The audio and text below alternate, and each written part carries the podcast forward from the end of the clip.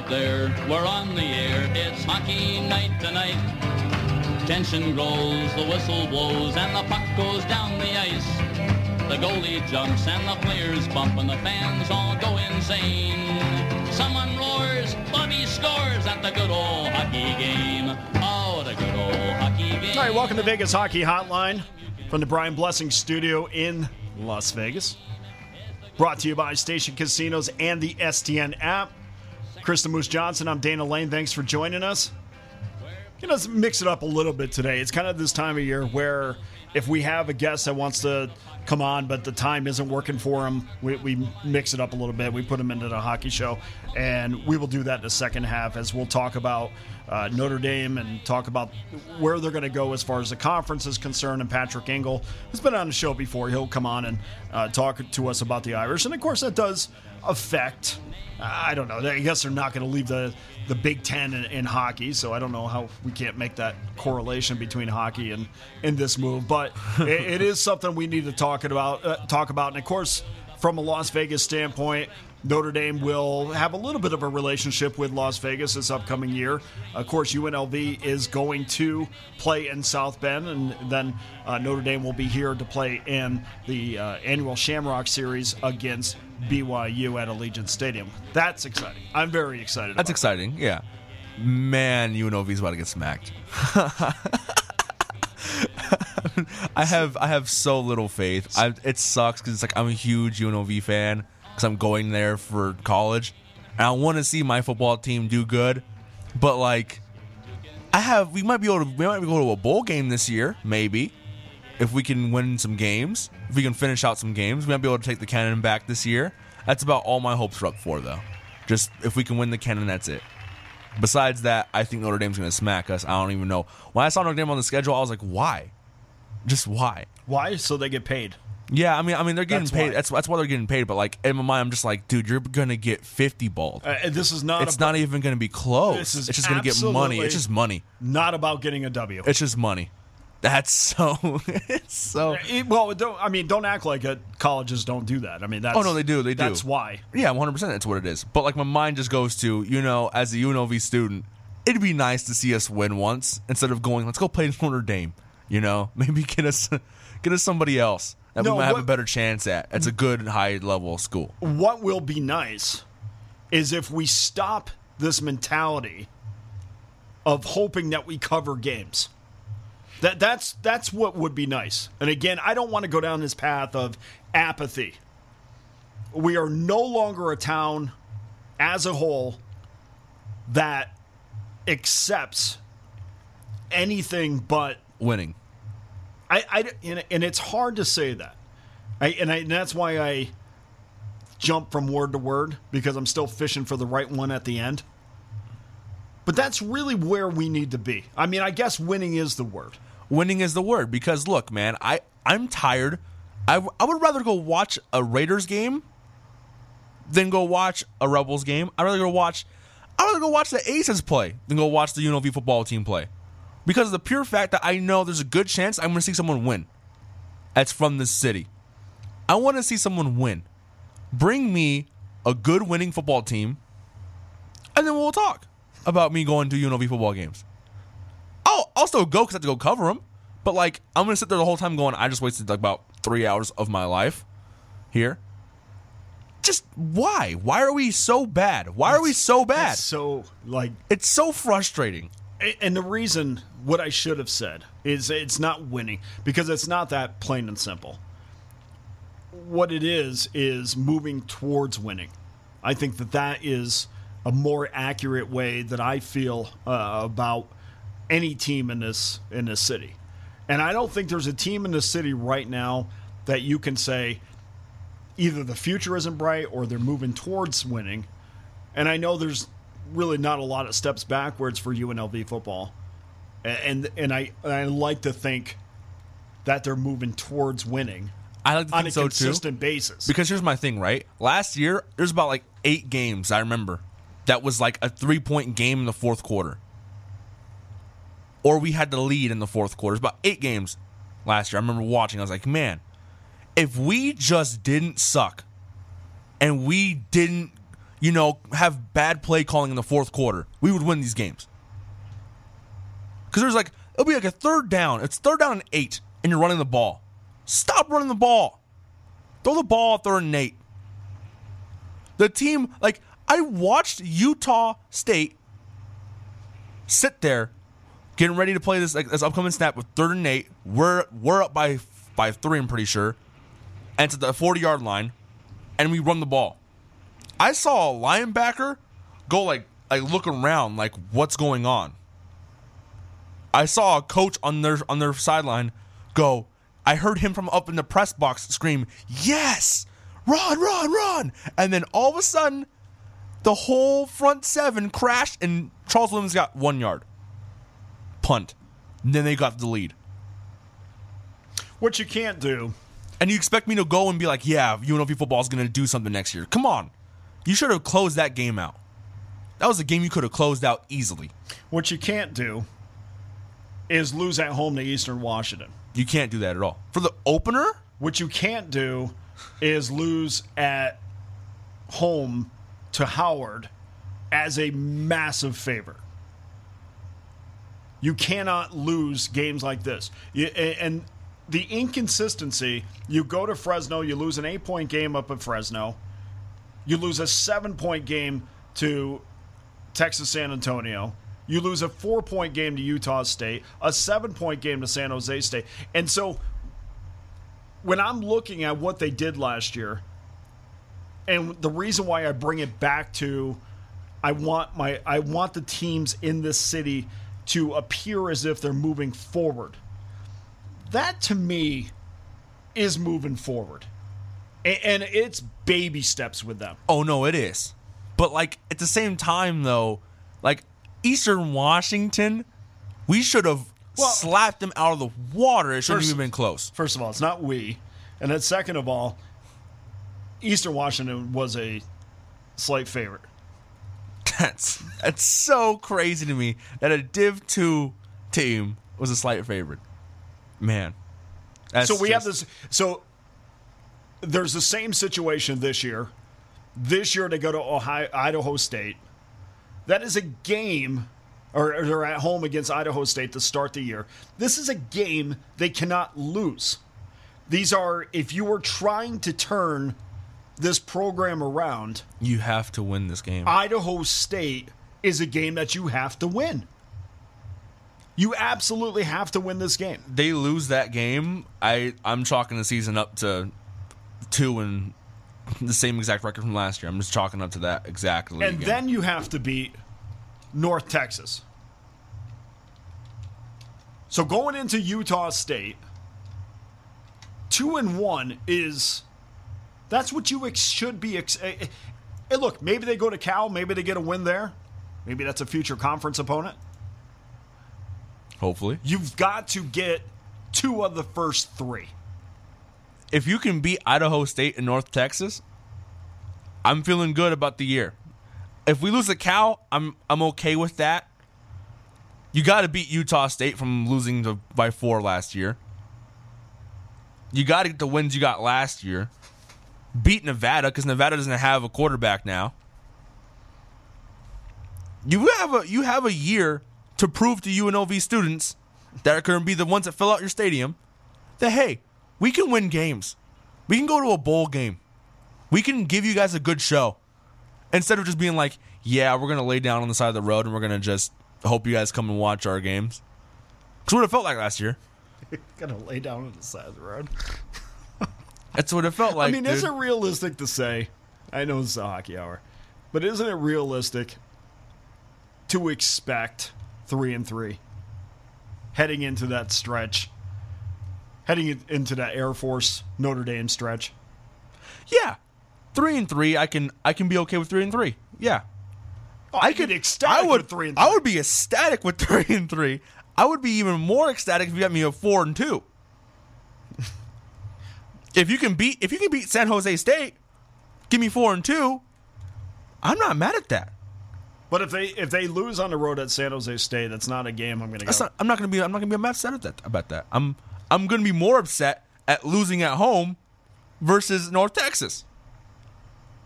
those are just games, and, and I don't can't anticipate what the number is going to be. But those are games when you turn the corner as a as a university, as a as a football program. Those are games that you have to say, okay, these are definite wins. Yeah. You, you can't lose those games anymore. If you continue to lose those early season directional school games, then you are still where you are. There's Yeah. there, you're not moving forward. And oh by the way, not just win those games, Blow them out. Blow them out. win them handedly. Blow them out. Drop 20 on them. Drop 20 on them. Drop 20 on them. Because that's, So- so that's, all we can, that's all we can expect from the So UNLV at this point. Give Shut them out and give me 20. That's all I want. If you give me a 20 0 game, UNLV wins, I'm not mad at that. I am not mad at that at all. I'm happy against those two teams. I'm not expecting us to go, here's a 50, 50 to 18 game. No. I'm expecting a 21, 28 to 0 or 28 to 7 game against one of those teams. I'm not expecting us to be uh, like Notre Dame would handle them. Because we're going to get handled how, like, if we don't handle those teams, we're going to get showed how to handle a team that's not where you are against Notre Dame. We're going to get showed how to do it. And then on top of that, if we don't win against Nevada this year, if we don't take that cannon back this year, I'm going to lose my mind. And of course, you could say we because you go. Because I go to school. go to school. That's what I'm saying. I'm saying we because I'm going to UNLV. I am tired of losing. Can we get the cannon back, please? I don't. I I hate having my friends at UNR text me every so often. Hey, just a reminder, you don't have the cannon. you and our friends. I have UNR friends Why? because we were friends in high school and they went to UNR, and it sucks. But now they're like, oh, UNLV sucks. Ha ha ha. We have the cannon, you don't. Horrible team and stuff like that. They, they clown us for no reason, and they have they have all the they have all. I can't even be mad at it because they're right. Right now we do suck. Right now we don't have the cannon. Can we win the cannon so I can laugh at them? Please, I want to paint it. I want to paint it back to what the colors are. I don't need 20 on Idaho State. I need 35 on Ohio, Idaho State. I, I'm not looking for uh, 20 point satisfaction. if we and hey the the bar is low. The bar is low. Not from an offensive standpoint, it isn't. in my opinion it is. I, I, I, I mean, how the defense i have a higher set of expectations for. Really? the offense i have little to none. Because we had we banked on charles williams the whole year last year. If it wasn't for him we're not even winning a game. We're not winning a game. Listen, I, I know, I know you're young. we lose the Hawaii, we I- I just- Hawaii if we don't have charles I mean, I've been watching this team for almost 30 years. yeah I can't ima- I can't even begin to tell you the year where I thought they were good defensively. And I certainly can't tell you two years back to back where they were good defensively. This has always been a UNLV issue. Oh, yeah. As long as I've been following the program. Yeah. I have more expectations though for the defense, the offense because we lost Charles Williams. That's a huge blow. Maybe the year that Jamaal Brimmer played and went up to Wisconsin, got a big win against the Badgers. Maybe that year. They were they were good defensively. But for the most part, Not really. I, I It's a nothing. hey, listen. If they hold teams, if they hold teams under twenty four, eh, it's a success for me. yeah. I mean, what are we expecting for that Notre Dame Notre Dame game? I'm expecting about 50 from Notre Dame. I expect, and we'll talk to Pat Engel in a second from blueandgold.com. I expect Notre Dame to take that game and use it as uh, Notre Dame usually takes uh, these types of games. And it's not, uh, they'll work on a bunch of things. Uh, the goal never is to, um, goal is never to blow people out. Uh, that's never been what Notre Dame has done. That's why it's always so difficult to to lay big points with Notre Dame.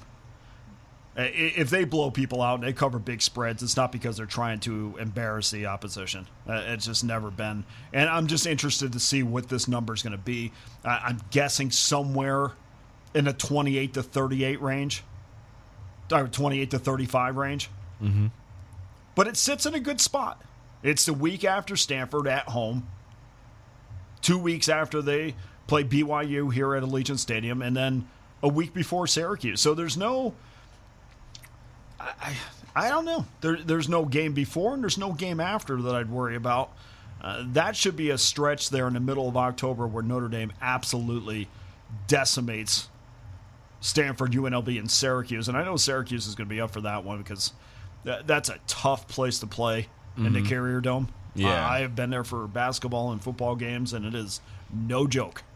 Uh, that is the week before Clemson comes to town on November 5th. So But hey, man, UNLV is going to lose that game. That's a bad. That's that a that's a guaranteed that loss. is really super going out on a limb. I hope. I hope that if they end up going like what we can expect, I'm saying three and three by by by, by the sixth game. Do you say maybe you win Hawaii, you win Nevada, you end out your season on two wins? I think it's fair to say Go about five. I think it's fair for me to sit comfortably in that four to five range. I don't think they're going to a bowl this year. Uh, I need to see what they have at quarterback. There's a lot of questions there for sure. I need to see how uh, the running game is. Um, uh, the secondary is always an issue. We'll, we'll we'll see. I just, and again, I just, I want to see him moving forward. I- I'm not asking for miracles. I'm not asking uh, for you know New Year's Day bowl games. I just want to see the progression in, in a time where there really is no excuses anymore. You're recruiting Allegiant Stadium. I, I remember this. You asked me asked earlier why why is it that UNLV hasn't been good at football? Well, it's not just a recent thing. It goes back a long time. And I remember uh, working at UNLV. We would go out to the football stadium once in a while too, and of course the old you know Sam Boyd yeah. we would go out there and just kind of, I don't know, be there so we could tell people about it and this and that.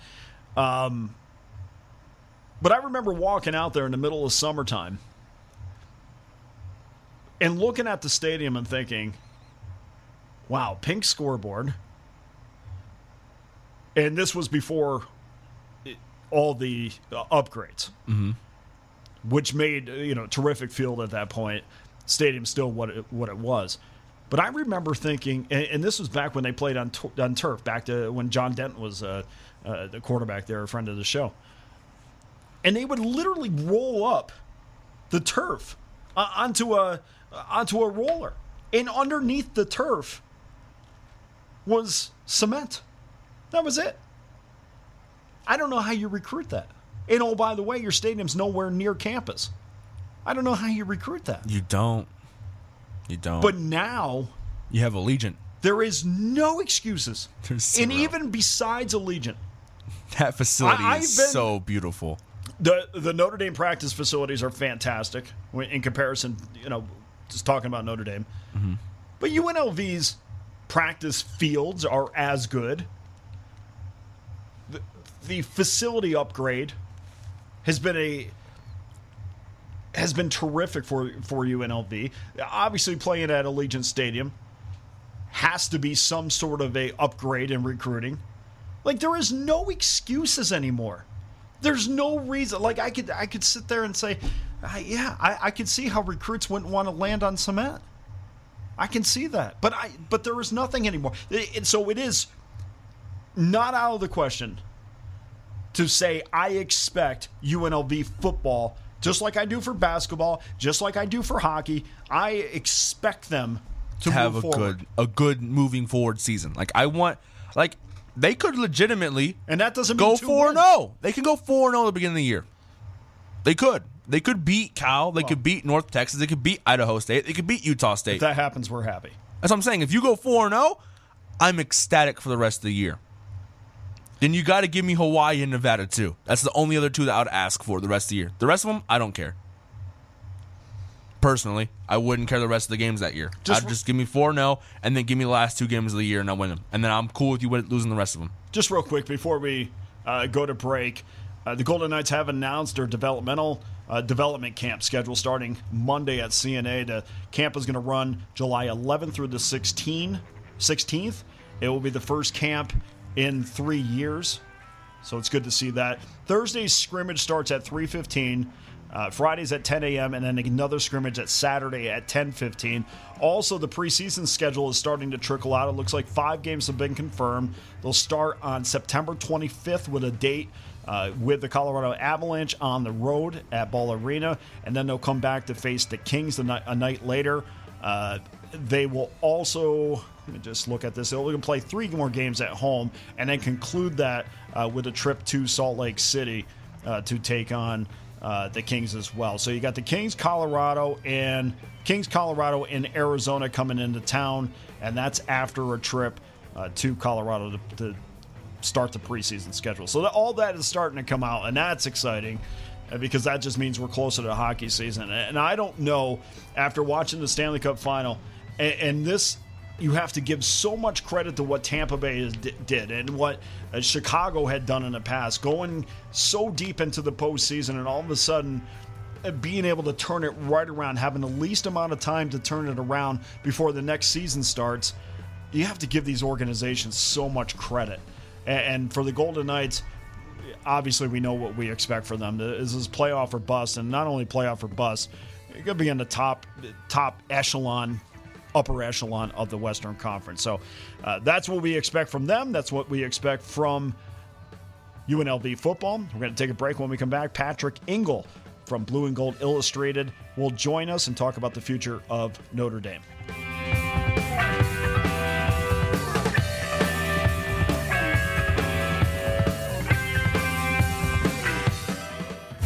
STN Sports is the only sports betting app you need this season. STN Sports has it all in play betting, mobile parlay cards, the Play Plus card to fund and withdraw from anywhere in Nevada, and up to a $100 new sign up bonus. STN Sports even lets you earn rewards for every bet. Safe and easy betting from your phone or tablet. Go to stationcasinosports.com or sign up at any station casino or wildfire. Complete details available at all sports books.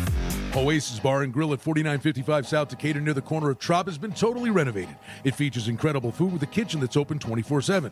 Gaming promotions every month. There are cashback drawings for loyal players. The banquet room is spacious and a great venue for any type of function. Sports fans won't miss any of the action with HD TVs throughout the property. Oasis is a great place to meet and make new friends. The staff is fun and engaging. Get in on the fun with great food, great drink, and gaming promotions at Oasis Bar and Grill, 4955 South Decatur. Experience the thrill of the grill. John Smith Subs is home of the famous steak bomb and other premium deli subs with grilled to order marinated sirloin steak, grilled chicken, farm fresh veggies, and delicious bread baked daily. Our subs are making a name for themselves with quality and flavor. Add an order of piping hot french fries, and you have a meal you can't get anyplace else. Experience the thrill of the grill at John Smith Subs. Visit johnsmithsubs.com to find a location near you.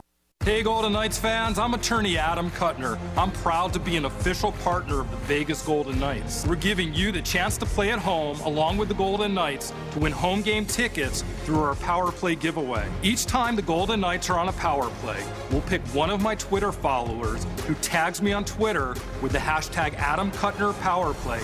And when the Golden Knights score, that lucky fan wins tickets to the Fortress. So make sure to follow me on Twitter. Go Knights, go! Calling all Vegas Golden Knights superfans for the Terribles Game Day giveaway. During all of Vegas Golden Knights home games, visit any participating Terribles location, make a qualifying purchase, get a scratch card in or on the Terribles app, and you could win a $1,000 Golden Knights shopping spree. Best yet, one lucky customer will win this prize every day the Vegas Golden Knights have a home game. Terribles Game Day Giveaway. It's only at Terribles. Visit Terribles.com for more details. Oasis Bar and Grill at 4955 South Decatur near the corner of Trop has been totally renovated. It features incredible food with a kitchen that's open 24 7. Gaming promotions every month. There are cashback drawings for loyal players. The banquet room is spacious and a great venue for any type of function. Sports fans won't miss any of the action with HD TVs throughout the property. Oasis is a great place to meet and make new friends. The staff is fun and engaging.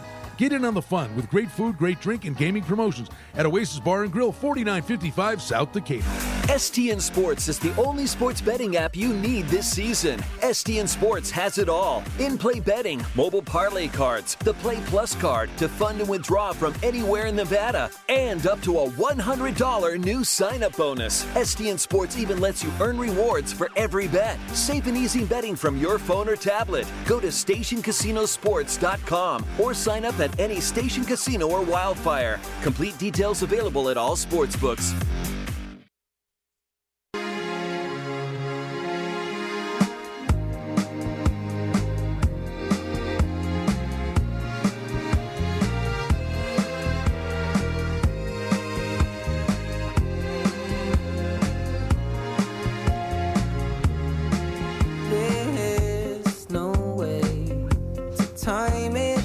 All right, welcome back to Vegas Hockey Hotline. That's Chris the Moose Johnson. Completely his musical choice.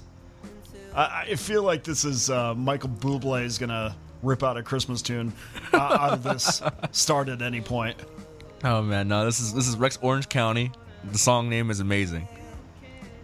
I, I feel like Christmas album coming. This was. This is I mean, I can hear this with snow coming down and scarf around his neck.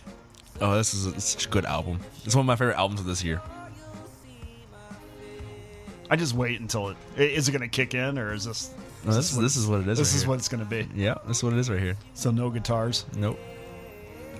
That's Chris the Moose Johnson. I'm Dana Lane. Thanks for joining us. Uh, quick baseball update on Vegas Hockey Hotline, which is all over the place today. Uh, Detroit top of the fifth, two to one lead over uh, the uh, Guardians. Two outs in the top of the fifth. Uh, Cleveland up the bat. So Indians can't seem to find a way to beat Detroit, and it looks that looks like they're going down again today. Uh, of course, we did our Big Ten preview today with Mark Lawrence, and I thought it'd be a good day. It's always a good day for me to talk Notre Dame athletics with Patrick Engel from BlueAndGold.com, and uh, Pat, uh, Notre Dame and Vegas is gonna they're gonna be partners a few times this year, and we're gonna see the Rebels go to South Bend uh, to play the Irish on October 22nd, and then Notre Dame will face BYU at Allegiant Stadium in the Shamrock Series. And, and Pat, we welcome you to the show. And my first question is: In 2025, which conference is the Irish playing in, if any? Yeah, that's kind of a million dollar question that literally everybody around the country wants to know, or in every conference office. It kind of seems like, you know, everybody's staring at Notre Dame or wanting to poke them with a stick, like, do something, like, come on. But uh, Notre Dame is going to be content to wait. But if you made me predict that far out of where it is, I think it's either going to still be independent at that point, if only because things haven't completely exploded yet, or uh, you know, the, for whatever reason, if it took that long, the, the playoff format isn't uh, clear. It's either going to be independent or we'll have signed up to go to the Big Ten because the upside and the financial windfall that the Big Ten's new deal could give them with USC, the national schedule it could give them, and kind of how that redefined what it means to join the conference will outweigh 100 years of identity and, and culture of what independence is. So if you made me put a, put a guess on it, I think by 2025 they'll have a, a pretty firm answer on is independence going to be sustainable going forward in this, you know, who knows what it looks like in the next 10 years or and how much more enticing compared to that is what conference membership can offer you. And I think it's going to be at some point pretty hard to say no to that conference membership. Uh, But it's pretty interesting, isn't it, Pat? I mean, uh, from a basketball standpoint, they've been part of the ACC for quite a while now. From a hockey standpoint, they play a Big Ten schedule uh, in hockey. Uh, and, and baseball is the ACC. I mean, Notre Dame does what Notre Dame wants to do, and not a second before anybody wants them to do it. And at this point in football, I, I'm pretty sure recruiting, from what I can see, has not taken a hit. Uh, there's no reason for them to run to another conference. No, not at all. And I actually wrote exactly the same thing yesterday, in that it has a lot of leverage here in knowing that it's kind of the one big needle mover out there left. I guess you could put, throw some ACC schools into that too, but that's you know they're tied into a massive grant of rights through 2036 that would take a lot of money to to buy out of, and maybe that's not feasible right now as we sit here on July 6th of 22. But knock off a couple more years of that, and, and we'll see. But it knows the position it has of being this big a needle mover, being this wanted, and knowing that like it can get in where it wants, probably when it wants. I don't think it'd be too particularly difficult for the Big Ten in drafting up its new media rights deal, which I imagine will be done pretty shortly, to have a clause of if Notre Dame joins and expands, we can renegotiate and, and get some bigger terms on this. And Notre Dame knows that and knows it has kind of the luxury to play the long game, wait it out, and mm-hmm. see if the things that make independence feasible for it and what it bases it on are still intact six months from now, a year from now, two years from now. And that really is like, what does the ACC look like in, in a couple years, and, and what's the future of that thing looking like? What can it get in its next media deal that comes up after 2025? What's the upside there compared to what conference membership would offer it? And then what's the playoff look like? That's really the big thing of, you know, if it's anything like an expanded field that last year's proposal was going to be and that was going to pass until the SEC uh, expansion kind of tabled that, uh, if that's still an accessible path and those things make independence all still feasible, then you know it becomes a course that it can set. But if one of those gets altered and combined with just a financial upside and the need for that much more of a ability to be financially competitive, then yeah, you know that's I think that's ultimately what would push them into a conference is one of those three things I mentioned changing, and just the fact that the financial gap and the opportunity cost of being independent just becomes too much for them to pass up. And how much when you when you talk about the loose relationship with the ACC and football? I mean, did Notre Dame feel like they've they've gotten out of that what they wanted? Uh, certainly, the ACC thought, "Hey, look, you you come live in our house for a while, you might like it and stay." Uh, I just I don't think Notre Dame's ready to make that plunge yet. But are they happy with that loose relationship? Yes, and no, I don't think they'd be ready to make that plunge into the ACC either, or really probably at all. I mean, considering that that thing seems to be held together right now by that long grant of rights deal, and that if it was, say, coming up in 2026, you, know, you might have seen some defections by now. But in terms of what they wanted to get out of it, which was maybe a more stable long-term home for their non-football sports than what the Big East was going to be, or wasn't really clear what that was going to be when that split, and getting some you know, five average of five games a year with some teams that had some history with and like-minded schools uh, on the football schedule per year. That was, you know, ab- absolutely a, a, win there, and just being able to partner with institutions that it sees itself kind of uh, similar to. So, absolutely, that's worked, and certainly we saw the the benefit of that in in 2020 when it was able to just kind of find a home pretty naturally. Not that anybody thinks of you know a COVID season happening when you're drawing these things up, but in terms of what they wanted to do when they struck that thing about 10 years ago, yeah, I think it's paid off pretty well for them and have, for the ACC. Have you had a chance to dive into that? Uh, speaking of loose partnerships, the ACC Pac-12, who uh, allegedly has discussed a partnership that would include potentially a championship game in Las Vegas, uh, which uh, at some point might affect the Irish if they choose to go in that route. Have you had a chance to get into that a little bit and understand why it's just a loose partnership? Yeah, it sounds to me like that's just, you know, Alliance Part 2, Electric Boogaloo.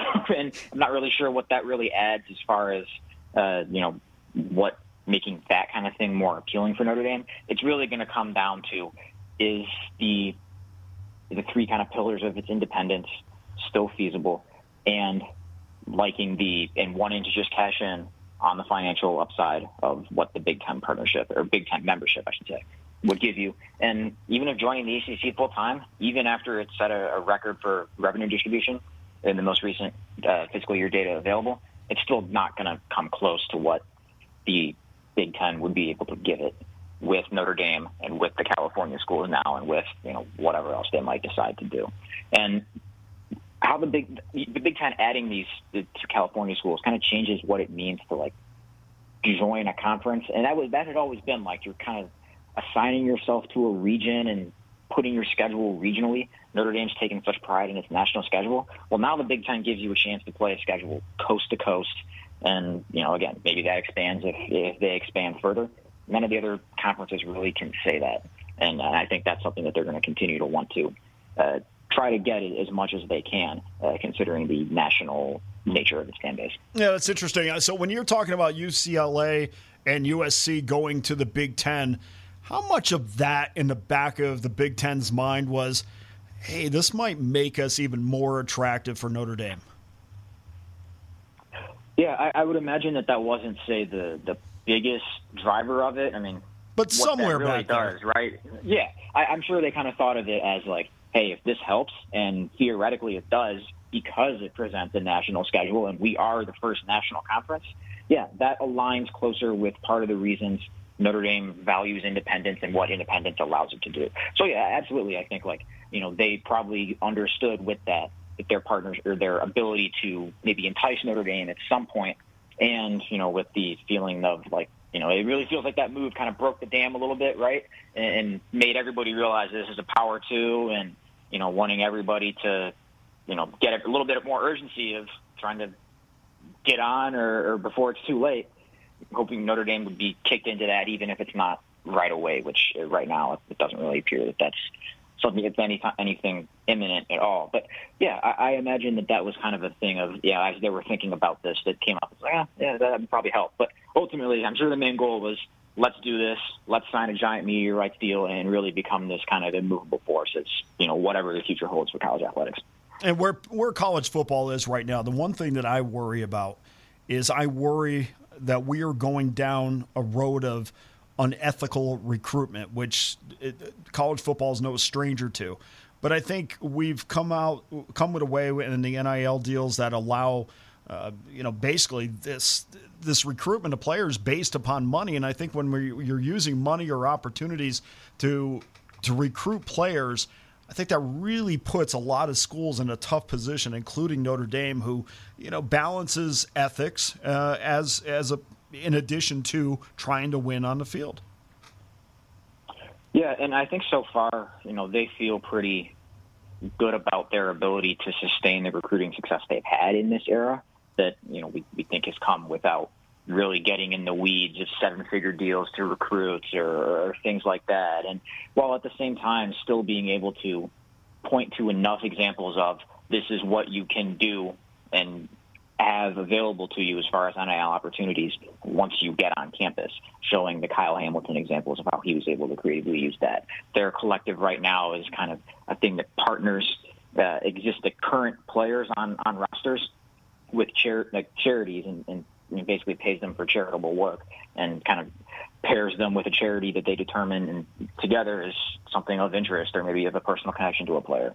So it's had a really unique approach in NIL that you know, isn't making the headlines of, you know, this collective and this, you know, five star recruit struck a deal for however many million dollars it might be. Or, you know, obviously, and, know, no, uh, there's not going to be Marcus Freeman versus whoever, you know, spats like Nick Saban against uh, Jimbo Fisher there. But yeah, it, was it is great, kind of by the way. the question some fans are asked. Yeah, yes, great content for May in college football and the doldrums of that. Uh, but I, I think that they feel pretty good, and just based on conversations I've had and stories I've written about their ability to sustain their current number one class and 2024 number one class, and maybe does probably won't finish number one, but as far as quality of players they've gotten, and still probably looking top five ish uh, classes, ability to sustain that without getting into the weeds. We'll see. I think it's still kind of the thing that fans are going to just kind of be, uh, what if? You know, always worried a little bit about, at least right now in this kind of first year of it.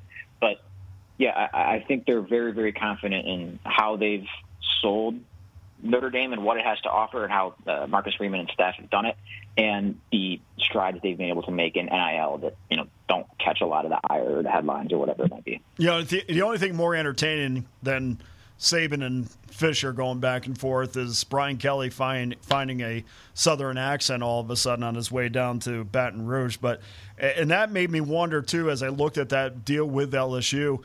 Uh, and and again, right now everybody's kind of dipping their toes in the NIL, and I think everybody's kind of staying in their own backyard. But you know as well as I, uh, this is going to get down the road unless there is some sort of governing body or some sort of rules. Right now, there's no rules for this.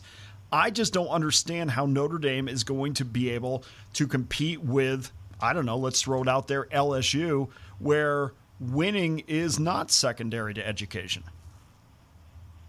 Yeah, again, like I, like I mentioned, I think that's the kind of the thing that you know fans are always going to be wondering a little bit, say for the next year or two, and like is this current class that is currently ranked number one and would be pretty surprising if it finishes outside of the top five. Is it something that can sustain year year in and year out uh, while staying true to its mission? And again, I, I think that you know if you if you ask and the, you know, the folks involved in this and Brady Quinn, who's I actually asked him this last month, like who's, who runs the collective and founded the collective that does the partnering and paying for athletes for charitable charitable work, mentioned like, he his response was, "Why would it change?"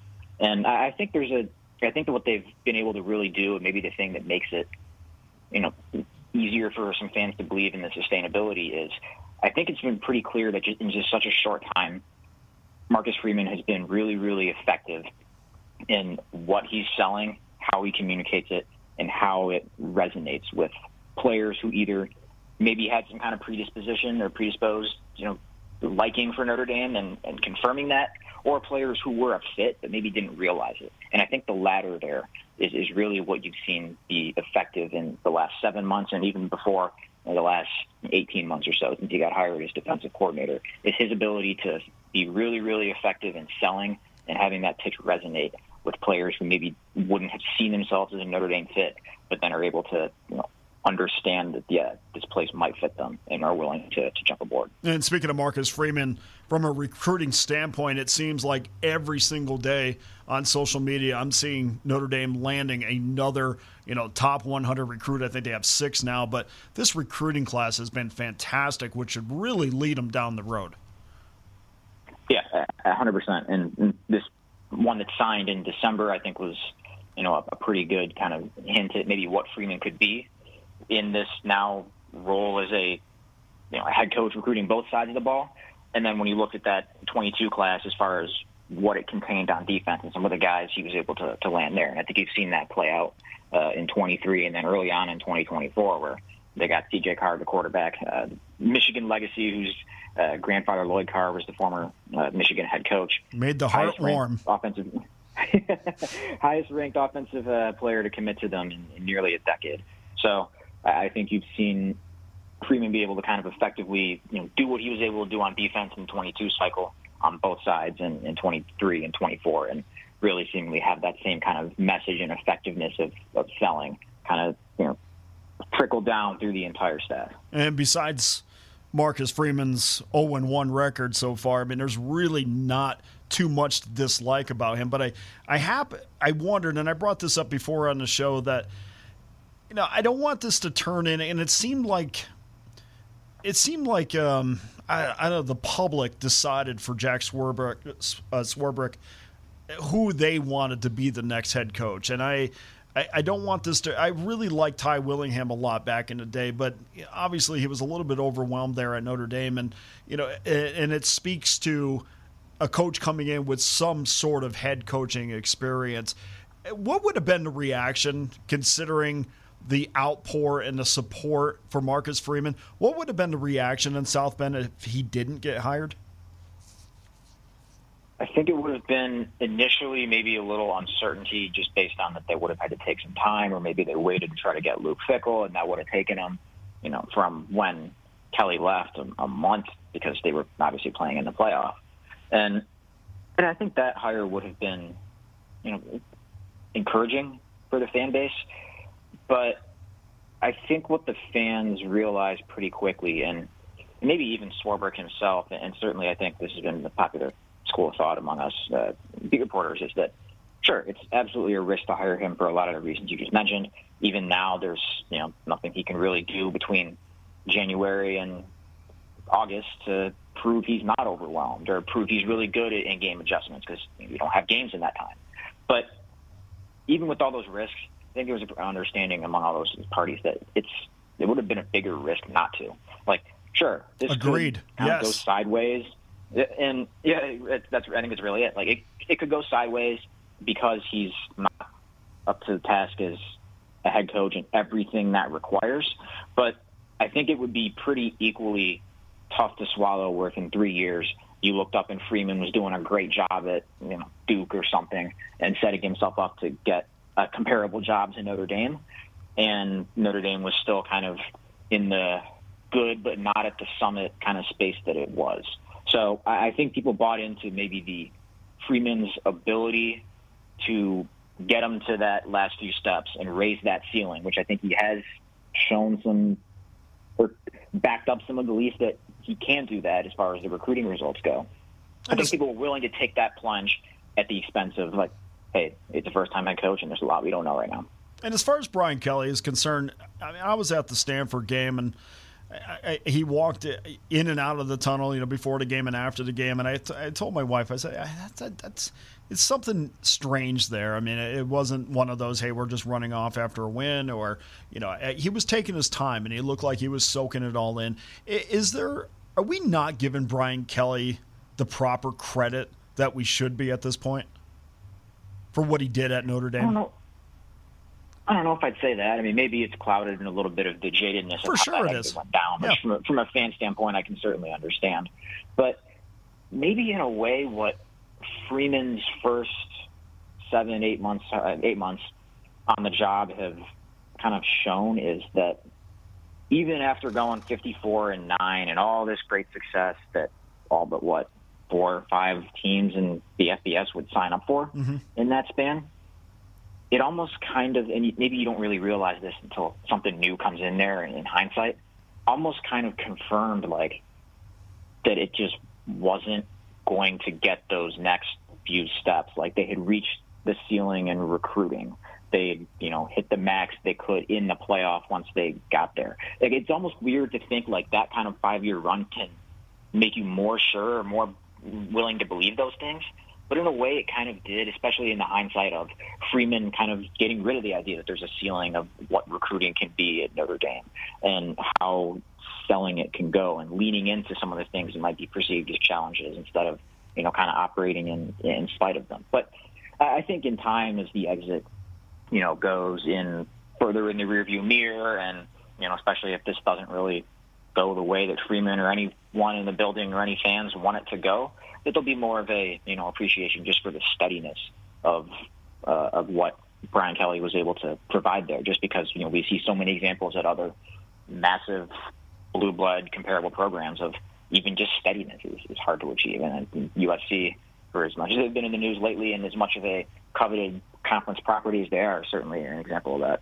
Well, as far as Marcus Freeman is concerned, he to me was the perfect personality to overshadow all the disdain that, that the fans had for Brian Kelly and the way that they left Notre Dame.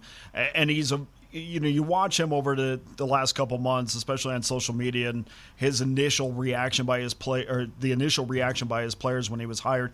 It's really hard not to root for him. He's so likable. He looks like he's got a fantastic family. And I, I guess the only problem I have now, Patrick, and I'll let you go, but if he finds success there, man, it's going to take a lot of money to keep him there. So that's the only thing I guess I worry about. I mean, he really is putting himself in a position to be uh, financially successful, not just from a, uh, you know, financially successful in addition to wins and losses. Uh, I appreciate you coming on, Patrick. You're always fantastic. Uh, tell everybody where they can find your work. Yeah, you can find us at uh, blueandgold.com, uh, and that we're part of the On Three Sports Network.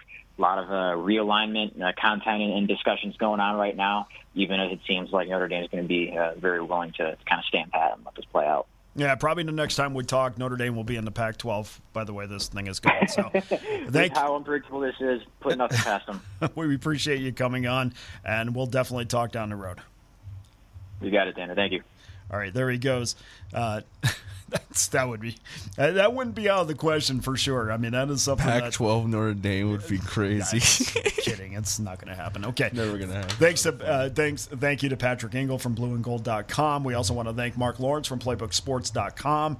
And Robbie Stanley was going to join us, but he'll join us at another time. He had a meeting, so we apologize uh, if we had promoted that.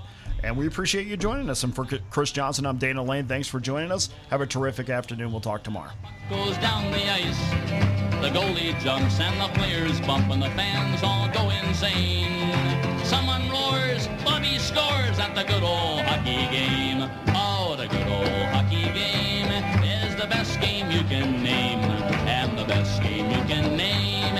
the good old hockey game. Second period where players dash with skates aflash. The home team trails behind, but they grab the puck and go bursting up, and they're down across the line. They storm the crease like bumblebees. They travel like a burning flame. We see them slide the puck inside. It's a 1-1 hockey game. Oh, the good old hockey the best game you can name, and the best game you can name is the good old hockey game. Take me where hockey players face off down the rink. And the Stanley Cup is all filled up for the champs who win the drink. Now the final flick of the hockey stick and the one gigantic scream.